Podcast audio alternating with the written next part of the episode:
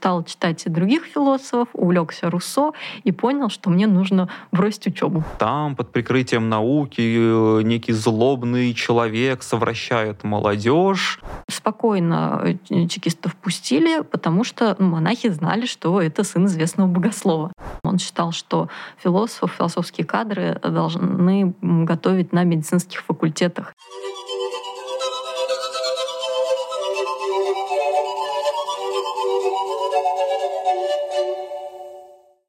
Всем здравствуйте! Вы слушаете краеведческий подкаст «Крот Казанский». Мы рассказываем о культуре и истории Казани и Поволжья. Меня зовут Иван Ротов, я ведущий, блогер, историк. Сегодня у нас в гостях Ирина Гузельбаева, кандидат исторических наук, доцент кафедры философии и истории и экскурсовод, гид, который э, в своих маршрутах обращается к историям и казанских философов, и казанской философии, если так можно сказать. Мы сегодня будем пытаться понять, есть ли казанская философия.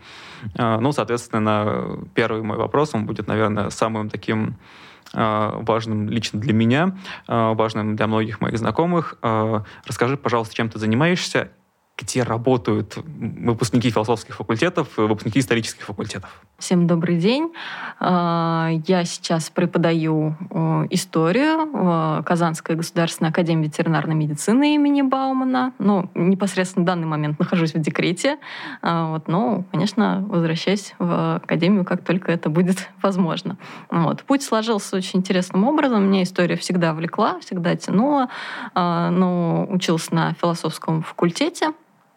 И на четвертом курсе э, пошла еще и на курсы экскурсоводов. Благодарю за это бабушку, дедушку. Их уже э, много лет нет э, с нами, но вот, конечно, в то время они сделали большой большой вклад и большой мне подарок э, именно став спонсором, так скажем, этих курсов. И после этого еще дополнилось философское образование курсами экскурсоводов, а после уже пошла в аспирантуру в КГСУ, и там была кафедра истории и культурологии сначала, потом уже истории и философии. И писал диссертацию под руководством профессора Никоновой, и дальше уже начинал трудовой путь в КГСУ, потом волю судеб показалась в ветеринарной академии. Вот таким образом. Но были периоды, а, вела практику и по истории, и по философии, э, и по культурологии а, в строительном университете. И вот получается, помимо того, что ты преподаватель э, истории, философии, ты еще экскурсовод. Да. Насколько вот этот твой философский, там, культурологический бэкграунд тебе помогает, сколько ты его используешь? Конечно, помогает. Это обогащает экскурсии, это их дополняет, расширяет возможности, и всегда есть о чем поговорить с э, приезжими людьми, которые э, хотят чего-то большего, чем просто стандартный, так скажем, какой-то текст, рассказ, показ, и когда завязывается диалог, уже можно отходить куда-то вот в сторону, рассуждать о мыслях тех или иных исторических личностей, об их взглядах и так далее. Ну, о чем сегодня дальше пойдет речь. А вообще у тебя за этот период появился какой-то вот именно маршрут по философской Казани? А, да, такая идея возникла, но я назову это экспериментальной экскурсией, и она пока реализуется где-то, наверное, раз в год, mm-hmm. раз-два в год. А, в 2017 году возникла идея, и меня сподвигли с Альма-Матер, с университета, тогда уже федерального университета, а, эм, сделать э, маршрут и сделать еще виртуальную экскурсию, сделать экскурсию-лекцию сначала. Это было приурочено приурочена к Дню философии в ноябре и к садыковским чтениям, которые сегодня продолжаются, ежегодная конференция. И дальше уже после 2017 года также эта экскурсия э, в новых, при том вариациях э, реализовывалась и как-то вот воплощалась э, в жизнь. Была однажды она под названием «Казань философская, Казань философствующая». И такая идея родилась, потому что был материал не только про философов, но и про деятелей литературы, конечно, которые поднимали философские вопросы, философские проблемы, и жизнь которых была связана с Казанью. Много у нас интересных локаций а, вот по этим личностям. Я чуть-чуть подсмотрел краем глаза в интернете, как бы о, ком ты э, говорила, когда его проводила, И какие-то имена там понятные, известные. Это и Толстой, и Хлебников, Ульянов. Мы об этом поговорим. Но сначала хочется э, про пару-тройку имен поговорить. Например, вот э, Константин Иванович Сотонин. Э, это у нас кто? Почему ты решила о нем поговорить в своей экскурсии? Да, Константин Иванович Сатонин, э, философ, исследователь, скажем так, начала 20 э, века и э, раннего советского, можем сказать, времени. О нем говорилось мало в силу, специфику, в силу специфики его воззрений, в силу специфики его идей. Но его путь жизненный непосредственно связан с Казанью. Он окончил Казанскую гимназию в 1900 1912 году. Он окончил э, университет еще до революции, историко-филологический факультет. А, и э, вот уже в послереволюционное время он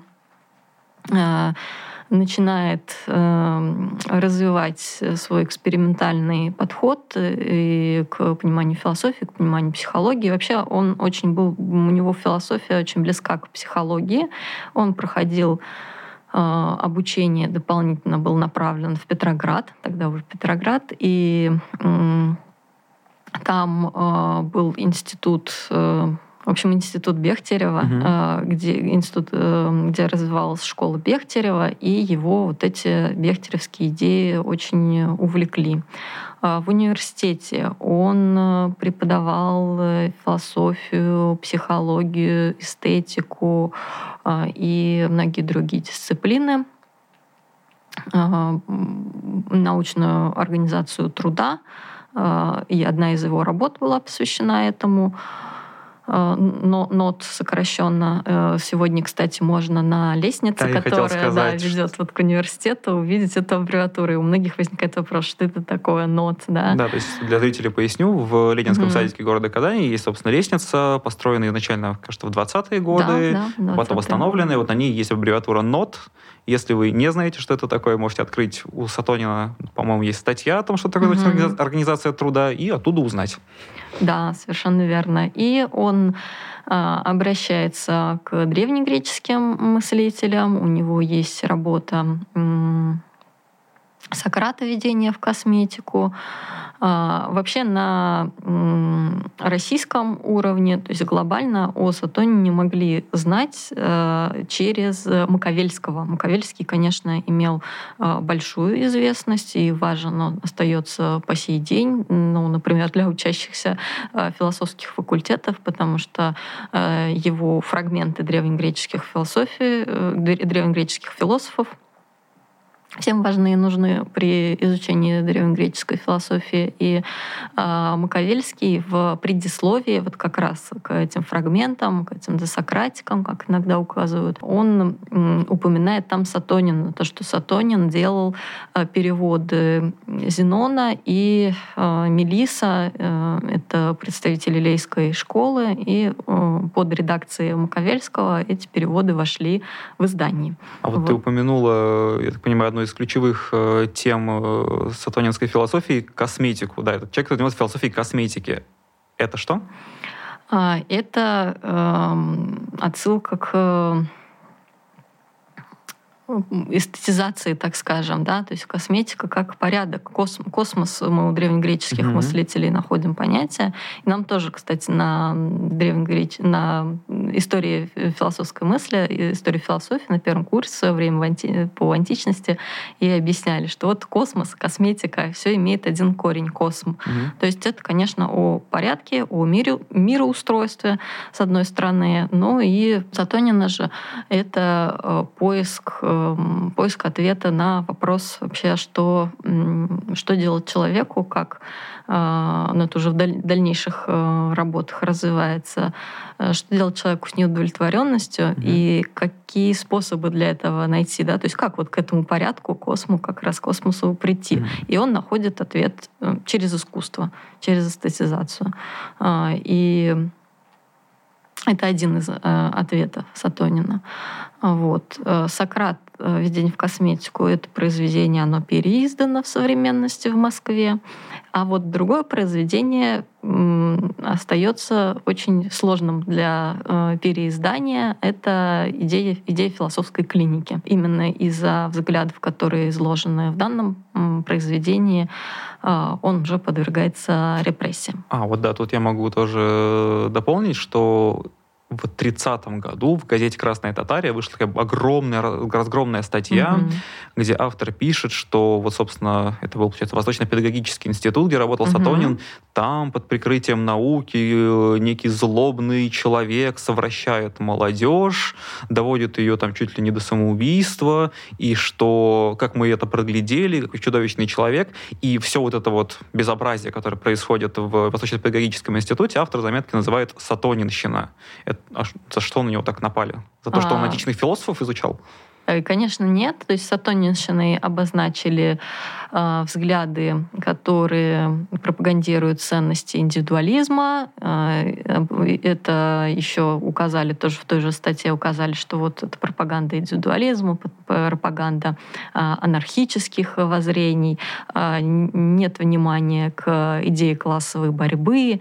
Mm-hmm. Ну и, в общем, все-все-все, весь набор, большой такой набор идет, который ну, шел в разрез с идеологии раннесоветского времени. Вот. И, э, соответственно, вот здесь большая, большая была политическая критика.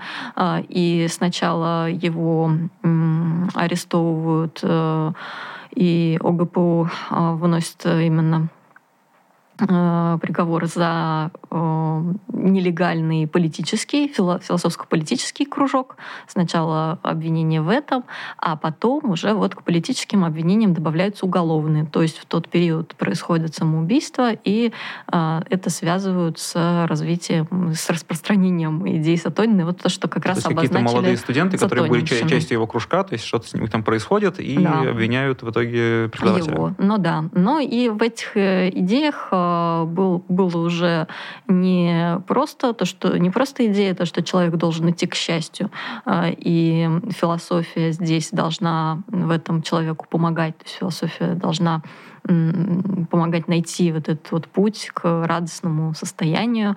Э, но и, повторюсь, да, философия у него с психологией близкие были, и с медициной в целом. Он считал, что философов, философские кадры должны готовить на медицинских факультетах. Должна быть философская терапия, а, и не исключал он а, медикаментозную терапию, фармакологические методы, ну и психоактивные, скажем, разные вещества. вещества да, употреблять, ну, конечно, а, в терапевтических целях. Но, естественно, его обвиняют уже вот в пропаганде наркотиков, наркотиков. Это имело основание, действительно.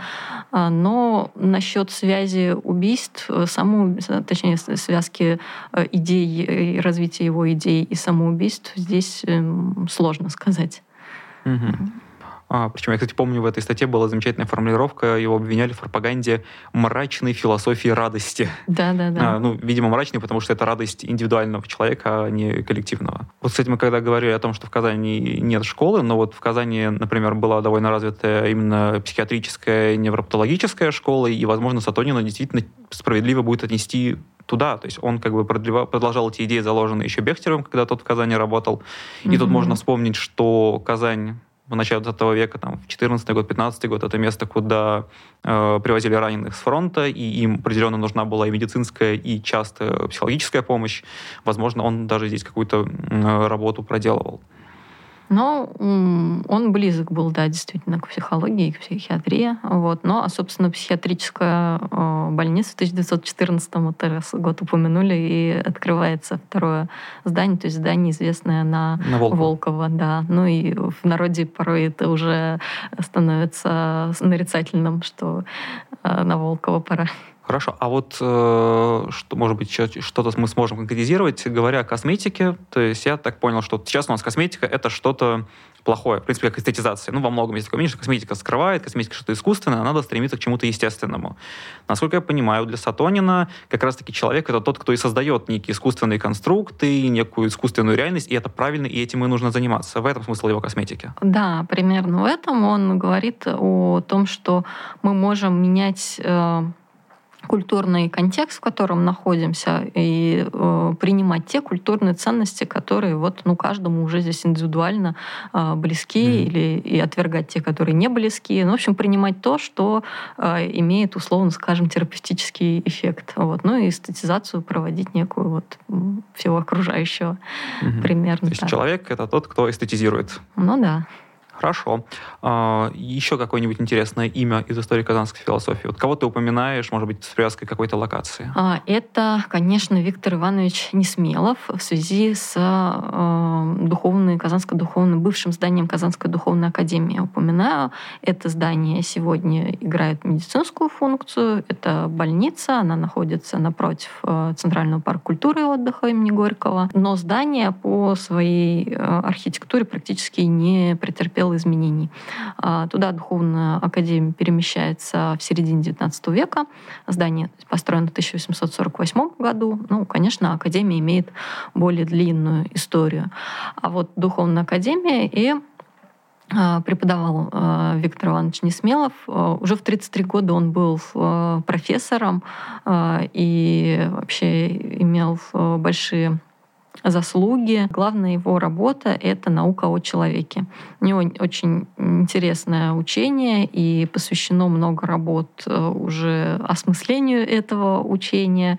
А, он дает э, антропологическое объяснение бытия Бога, скажем так. Он, то есть через человека поясняет природу э, Бога, а не, а не наоборот. То есть э, он считал, что э, человек Богу подобен, человек должен стремиться, может стремиться к совершенству, и это богоподобно. А так как есть это стремление, есть эта сущность богоподобная, она не может э, происходить из э, мира э, вещей, мир, мира мира низших вещей, значит, это э, вот дано от э, божественного начала. Вот. То есть в какой-то степени это схоже с э, идеями мыслителей Возрождения, позднего Возрождения, то, что зазор между пониманием Бога и сущностью человека, он несколько уменьшается. У него, так же, как и, наверное, позднее, в позднее Средневековье Возрождение, у него есть идея, в которой идет э, примирение разума и веры. А, то есть вот этот вечный схоластический спор, там верую, ибо абсурдно, или разумею, чтобы верить, верую, верую, чтобы разуметь и так далее. А он это разрешает. Он указывал, что вера просто и наука, они э, постигают разные стороны бытия, как бы разные аспекты, но невозможно без э, религии познать этот мир. Ну, то есть, конечно, он остается религиозным философом, но он при этом не отвергает э, материалистического познания мира э, и научного познания мира. Вот. То есть э, в этом, в этом уникальность, в этом в какой-то мере, некоторые говорят, парадоксальность, часть его э, философии, его подхода. Ну и э, интересно, что в Казани есть улица, улица Несмелого, но она названа не в честь него. А в честь его сына? В честь его сына, в честь Валентина. Э, и с ним связана печальная история, трагичная история. Валентин Несмелов, он воспринял э, революционные идеи и в данном случае пошел на перерез, скажем, отцу. То есть если э, Несмелов э, в преподавании говорил, что диалектику нужно учить по Гегелю, а не по Марксу, то здесь вот он воспринял, то Валентин уже вот воспринял марксистские идеи и ушел в революцию, и затем он стал чекистом, и в 1918 году а, он погибает а, при трагической, трагической такой ситуации. В 1918 году он вместе с э, другими сотрудниками ЧК, Капкола, Вариновичем, э, едут в Раифу, в Раифский мужской Богородицкий монастырь, и там проводят обыск. Была информация получена, что якобы там прячется белогвардеец. Спокойно чекистов пустили, потому что монахи знали, что это сын известного богослова. Ну, как бы его его знали, знали с детства, да, там все понятно. Вот. Ну и думали, что ладно, да, это формальный осмотр такой, но понимали, конечно, кто они. А, осмотрев монастырь, они устроили там погром. Сложно сказать, э, кто первым начал, что именно там происходило, как есть разные описания. А, так или иначе, монахи ударили в колокол, напад, и была договоренность, что из села Белобезводное при каких-то таких сложных, чрезвычайных, скажем, ситуациях а, люди э, приходят на помощь монахам, и так произошло э, в тот э, раз. И э, прибежал народ, и случился самосуд. И в память об этих погибших чекистах, красноармейцах был в дальнейшем воздвигнут памятный знак. И сегодня он тоже есть на въезде в Раевский монастырь. Он, но он обновлен. Э, и в советское время не так подробно эту историю вообще обговаривали. Ну, то есть просто указывал, что это памяти э, чекистам, которые погибают во время гражданской войны. А в наше время обновили при участии ФСБ, там переоткрывали памятный знак. И сегодня он символизирует уже более широко контекст действительно ну, жертв гражданской войны и вот ну, тех времен, когда а, был все очень, а улица очень непросто. это в Кировском районе, если я правильно помню. Да, да, да. Кстати, вот. интересно, вот, что спасибо, что именно поделилась так подробно, потому что если читать в интернете эту историю, то там э, злые чекисты приходят, чтобы украсть ценности из храма, и э, С... перебежали местные и разорвали их. Ну, сначала, то есть они, у них была цель. Цель угу. вообще была э, поиска есть Все чутка сложнее. А, вот, да. Но, но самосуд случился, это действительно так. Угу. Вот. А Несмелов, он а, был в очень сложном положении, конечно, после революции. То есть до революции, казалось бы, все замечательно. А, семья, а, сыновья, жена, любимая работа.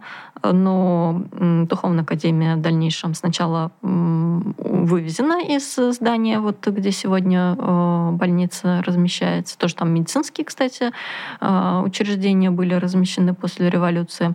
Потом Духовная академия и вовсе уже закрывается. А, Несмелого осудили, он был репрессирован, но так как э, он был вот отцом как раз-таки погибшего да, Валентина Несмелого, э, он не, не так э, долго находился и эм, в заключении, но все равно после вот больших-больших переживаний да, он умирает э, и ну, уже, в общем, не находит, скажем, не находит себя при советской власти. Да? Ну, конечно, его критиковали за его учение, он от своих взглядов не отказывался. Угу. Хорошо, то есть у нас есть Сатонин, есть Несмелов, третьего для ровного счета. Сегодня, да, и в продолжении немного они смеловались. Mm-hmm. Вообще любопытно э, в целом история их семьи. Она очень богата э, на яркие личности и в а, и в интернет-источниках, и в публикациях, газетных э, есть об этом много информации. Казанские ведомости э, брали интервью у одного из представителей рода Несмеловых, и вот он рассказывал как раз эту историю и о э, Викторе Ивановиче, и о Валентине уже Викторовиче. А, вот. И статья называется, что Несмелову подарили миру семь ученых. Вот. То есть там как... И это, это 2008 год как минимум, а там еще потомки есть. И там рассказывается тоже, что мы люди в университете, кто-то там в аспирантуре был на тот момент и так далее. То есть сейчас, скорее всего, уже даже больше. И mm. там и, смело, это прям династия э, научная. Да, то есть там и математики, и биологи, кто-то за рубеж уехал, в Америку э, биологи как раз-таки там вот э, и очень много, в общем, да, технических, тех, кто связан был с техническими науками. И вот э, Олег Владимирович же это был доктор а, исторических наук, э, и он, э, что любопытно, был долгое время заведующим кафедры общественных наук в, Казанской, в Казанском ветеринарном сначала институте, ну, который после стал Казанской государственной академией ветеринарной медицины, где я сейчас тоже тружусь. Можно еще сказать об архимандрите э, Гаврииле. его в миру имя Василий Воскресенский архимандрит Гавриил. Это личность, которая вошла в историю не столько своей э, философии, э, сколько большими трудами по истории философии что-то какая-то тавтология, вошел в историю благодаря истории. Ну, в общем, э, Архимандрит говорил, э, вошел в историю благодаря своим трудам по осмыслению русской философии. У него было издано шесть томов истории русской философии. Я вот э, пересмотрела даже некоторые свои там заметки, записи, и у меня на полях э, указано, что он, он сделал историю русской философии до ее появления. Вот нам как-то как так даже обозначили. То есть, казалось бы, как. Вот. Ну, конечно, акцент там на русскую религиозную философию. Вот именно шестой э, том посвящен русской э, философии. У него была э, также работа «Философия права», и он эм, там обосновывает, что а, право, оно происходит э, из э, законов религиозных, э, и э, право — это стремление, к, оно приводит к стремлению к справедливости. Э, в общем, право — это правда, и человек должен, соответственно, вот к этому стремиться. И это все вписывается в его естество. Ну, то есть вот в, конечно, в контексте религиозной философии, ну и, собственно, взгляды его разворачиваются. Он был настоятелем Зеландового монастыря или Свято-Успенского монастыря. Сегодня это монастырь женский, а в то время он был мужским. А, монастырь этот находится в Кирском районе. Вот мы с тобой поговорили именно про профильных, грубо философов с образованием, но Казань известна тем, что ну, ее история связана со многими авторами, которых можно или ну, можно, я думаю, назвать философами, э, это и писатели, и общественные деятели.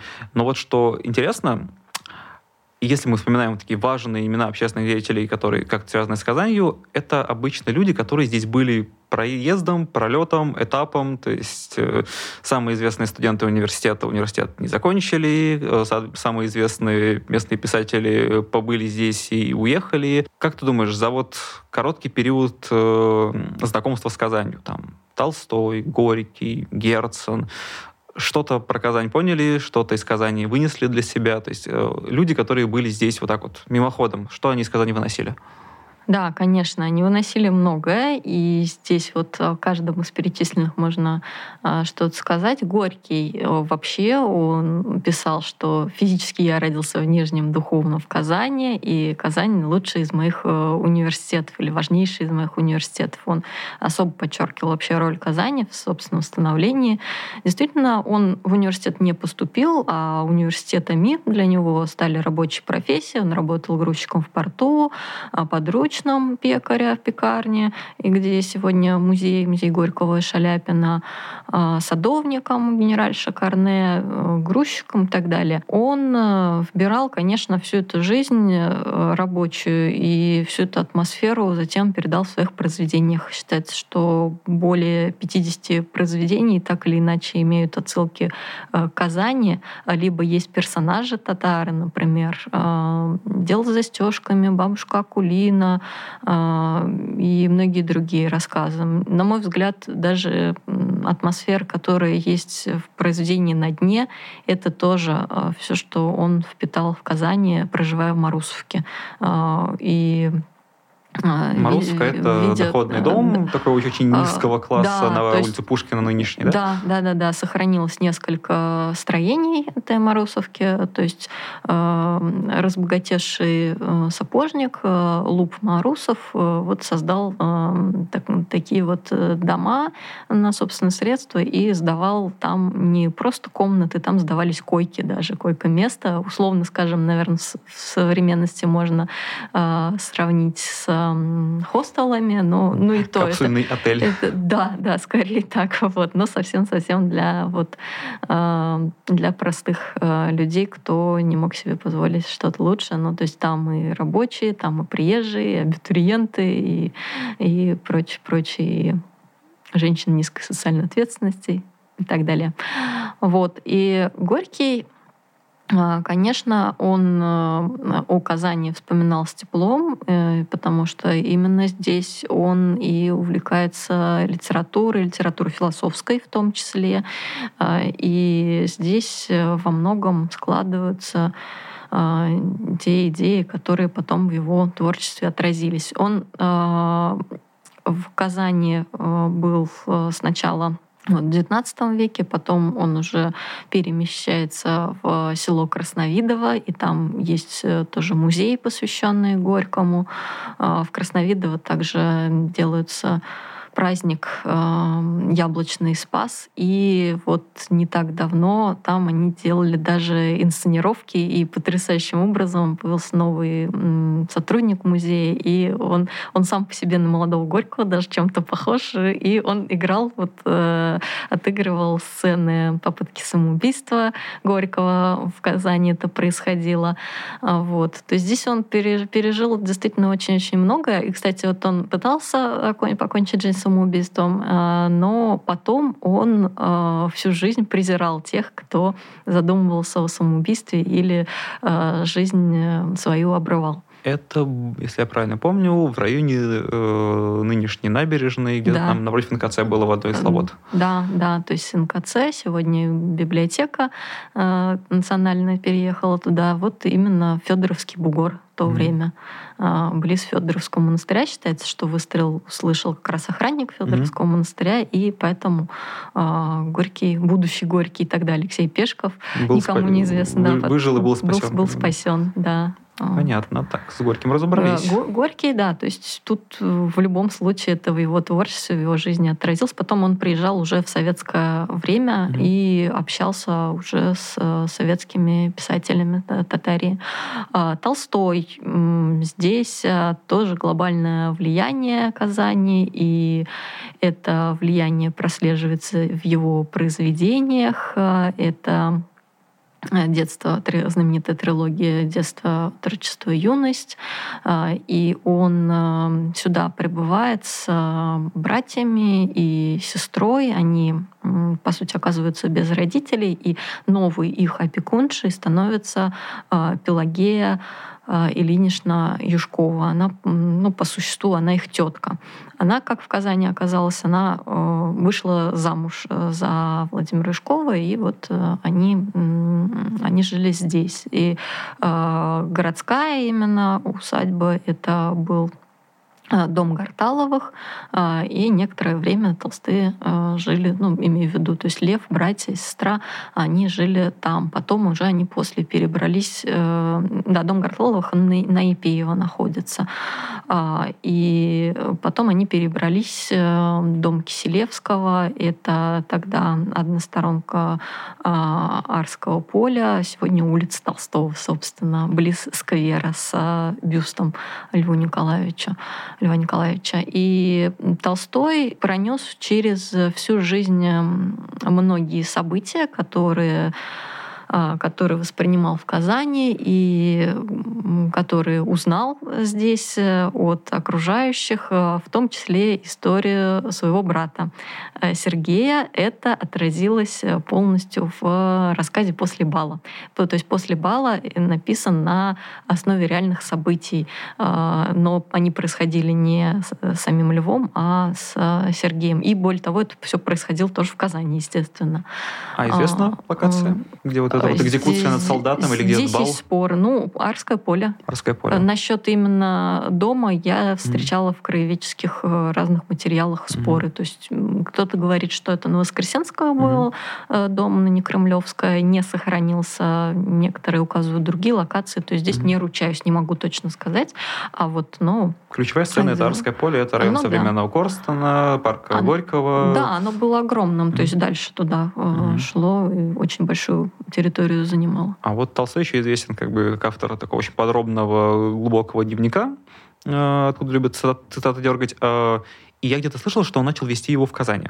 Да, совершенно верно. В 1847 году он попадает в университетскую клинику, и э, он именно там начинает вести дневник. И он там пишет, что я остался один, без прислуги, и я могу порассуждать э, и, э, и остаться сам с собой. В общем, э, он начинает вести дневник, и многие литературоведы потом отмечают, что вообще его дневники — это основа для его дальнейшего литературного творчества, конечно. Угу, то, есть то есть это самоосмысление, оно приводит э, затем уже к каким-то рассуждениям, которые мы можем у его героев встретить.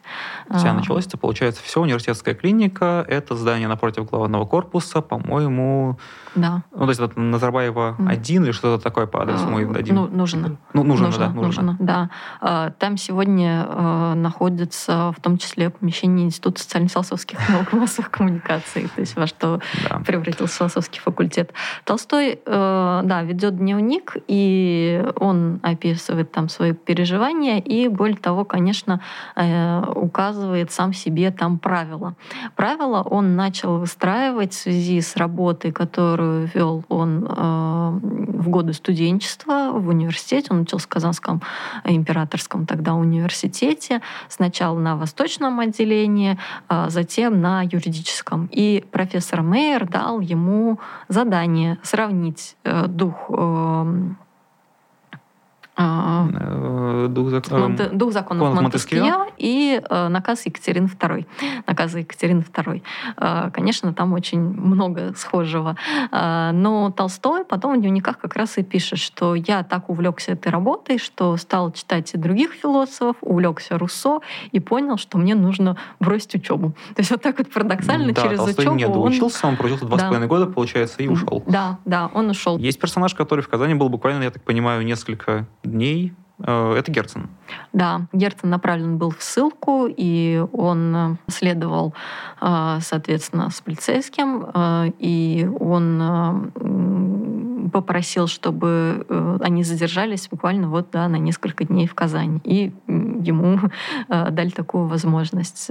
Он впоследствии пишет замечательную фразу, очень фразу эту люблю, цитата, цитата, которая действительно удивительным образом отразила вот сущность Казани и того времени, и, как мне кажется, отчасти в современности она актуальна.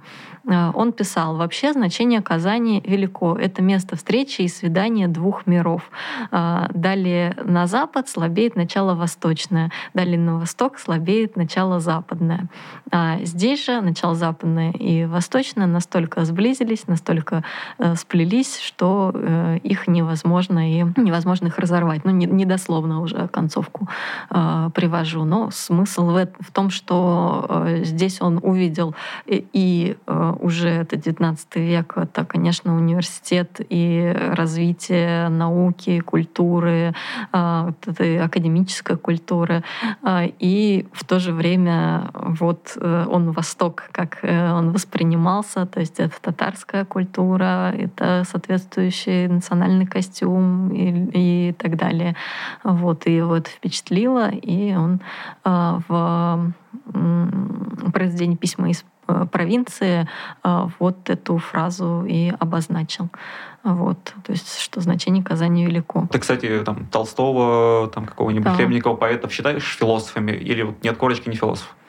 Я считаю философствующие личности, да, наверное, так можно обозначить. То есть потому что э, все равно проблемы философские и у Толстого, как у многих других литераторов, они присутствуют. То есть вопрос кто такой человек, э, что такое общество э, и, или к чему человек должен стремиться, да, это этика. Ну, в общем, вот все то, что э, Кант обозначал, да, вот эти вот четыре столпа, так скажем, mm-hmm. да, они у Толстого, Достоевского, у многих-многих это все присутствует и интересным образом, своим образом каждый это все раскрывает, поэтому я думаю, да. Хорошо. Можно вот, считать. то есть ты как историк нам рассказала про философов, теперь я помучу тебя как философа. Попрошу тебя пофилософствовать. Вот э, ты экскурсовод. И я не так давно натыкался на интересную статью у итальянского философа Агамбана. Он там довольно жестко нападает на всю индустрию туристическую, экскурсоводческую. А, почему она ему не нравится? Потому что он говорит, что музеификация э, это очень такой неприятный процесс, когда у вещи отнимают ее предназначение и ставят ее на службу какому-то большому повествованию. Ну, то есть экспонатами нельзя пользоваться, экспонаты нельзя трогать. В историческом центре трудно жить, эти здания отнимают у их, по сути, владельцев. Для чего? Чтобы рассказать там о великом прошлом, или о страшных репрессиях, или о большом герое. Э, и для Агамбана турист — это такой паломник. Он приходит к священному месту, и там выходит экскурсовод, как жрец, и вещает ему правду там, про репрессии или про то, какой великий был человек. А тот э, турист э, так вот внимает и ничего не может с этим сделать. Для него в этом проблема, что экскурсовод подавляет туриста. А при этом есть и другие мнения. Есть Э, Дин МакКаннелл, это социолог, правда, не философ, для него, наоборот, э, турист — это такой маленький ученый, который не хочет читать книги, хочет сам искать, смотреть, что-то разбираться. И вот тут хочется спросить тебя, как практикующего экскурсовода, э, ты как думаешь, турист способен вообще противостоять такому экскурсоводу, который на него вываливает вот этот нарратив? Турист — это все-таки субъект или объект, которым экскурсоводы помыкают так, как хотят? Ну, лично я э, воспринимаю именно туристов в диалоге. То есть э, не считаю, что экскурсоводы давлеют. То есть да, конечно, экскурсовод несет нарратив, метанарратив, мы можем сказать, да, большое повествование, а, но э, важен всегда диалог. То есть в какой-то степени философ, ой, в какой-то степени экскурсовод, задачи экскурсовода схожи с задачами Сократа, то есть он занимался маевтикой, и экскурсоводы как бы подводят к мысли определенной об истории, исторических личностях, об исторических персонажах или исторических событиях. И э, у туристов, э, внимательных туристов, есть вопросы, запросы, и на это нужно э, находить отклик. И вот лично я всегда пытаюсь нащупать эту нить, которая приведет к завязыванию именно диалога. Вот. И мне кажется, это более продуктивный путь, чем а, просто вот, да, как э, в первой точке зрения, mm-hmm. да, что вот экскурсовод давлеет. Нет, нельзя просто отчитать и э, э, какую-то экскурсию от и до и сказать все, все до свидания. Вот здесь вот было только так, а не иначе. Мы перечислили много авторов и даже несколько произведений. А, в качестве завершения я попрошу тебя посоветовать нашим зрителям, зрителям, может быть, не из Казани, какое-то произведение, текст, который либо был написан в Казани, либо был вдохновлен Казанью, который тебе кажется ну, вот, показательным. То есть как понять, что вот, о чем мы сейчас все это время говорили, о каком, какое впечатление э, Казань оказывает на авторов, какая в Казани философия, то есть что посчитать, чтобы это понять? Можно несколько. Можно да. несколько потому что все настолько многогранно, на мой взгляд. То есть э, Казань, образы Казани, они и у экскурсоводов разные. Mm-hmm. Мы действительно здесь это, я думаю, неизбежно конструируем образы. А, и, конечно, у философов, у литераторов э, это тоже свои образы. А, конечно, можно вспомнить в первую очередь и перечитать, наверное, Толстого, э, уже упоминалось после бала, детство, отрочество, юность, Крейцерова соната, там есть отголоски. Это тот самый момент а, с э, публичным домом да, из Крейцерова соната. Да. Э, э, то есть э, перечитать, пересмотреть э, Толстого, э, перечитать, э, ну, может, э, для кого-то познакомиться с э, произведениями э, Горького, э, в которых э, даже Казань отражается. Кстати, ну, самое ключевое — это, конечно, мои университеты. Кстати, снимался фильм, посвященный Горькому и ну, тогда еще Пешкову, его жизни в Казани, но съемки шли не так далеко от нынешней улицы Калинина. Угу. Это какой-то современный фильм? А, нет, в а, вот совет, самый черно-белый, советский, который да, не мой еще. Да, да, да, а. да. Ремесленная улица вот и так далее. А, там сохранились некоторые дома, mm. деревянные дома. Это вообще потрясающие э, места Казани, где остаются еще такие уголки деревянные. Вот, перечитать Толстого, перечитать Горького, Герцен, Таблои Думы, Письма из провинции, ну и э, Ну вот у тебя э, стопочка книг лежит. Да. Какую из них э, советуешь? А, здесь э, именно тоже образы. А, я думаю, можно э, в библиотеках наверняка найти. И есть загадка, загадка человека. Это киносьян, это о, об учении несмелого, если кого-то эта тема заинтересует. А, мне нравится и поэзия Солодуха «Цветные смыслы бытия», и философия дверной ручки Курашова. Наверное, такой лирической ноте можно завершить. То есть он, а, обращаясь к некоторым афоризмам, а, он а, говорит вообще о том, сколько смысла в дверной ручке, и рассуждает на эту тему.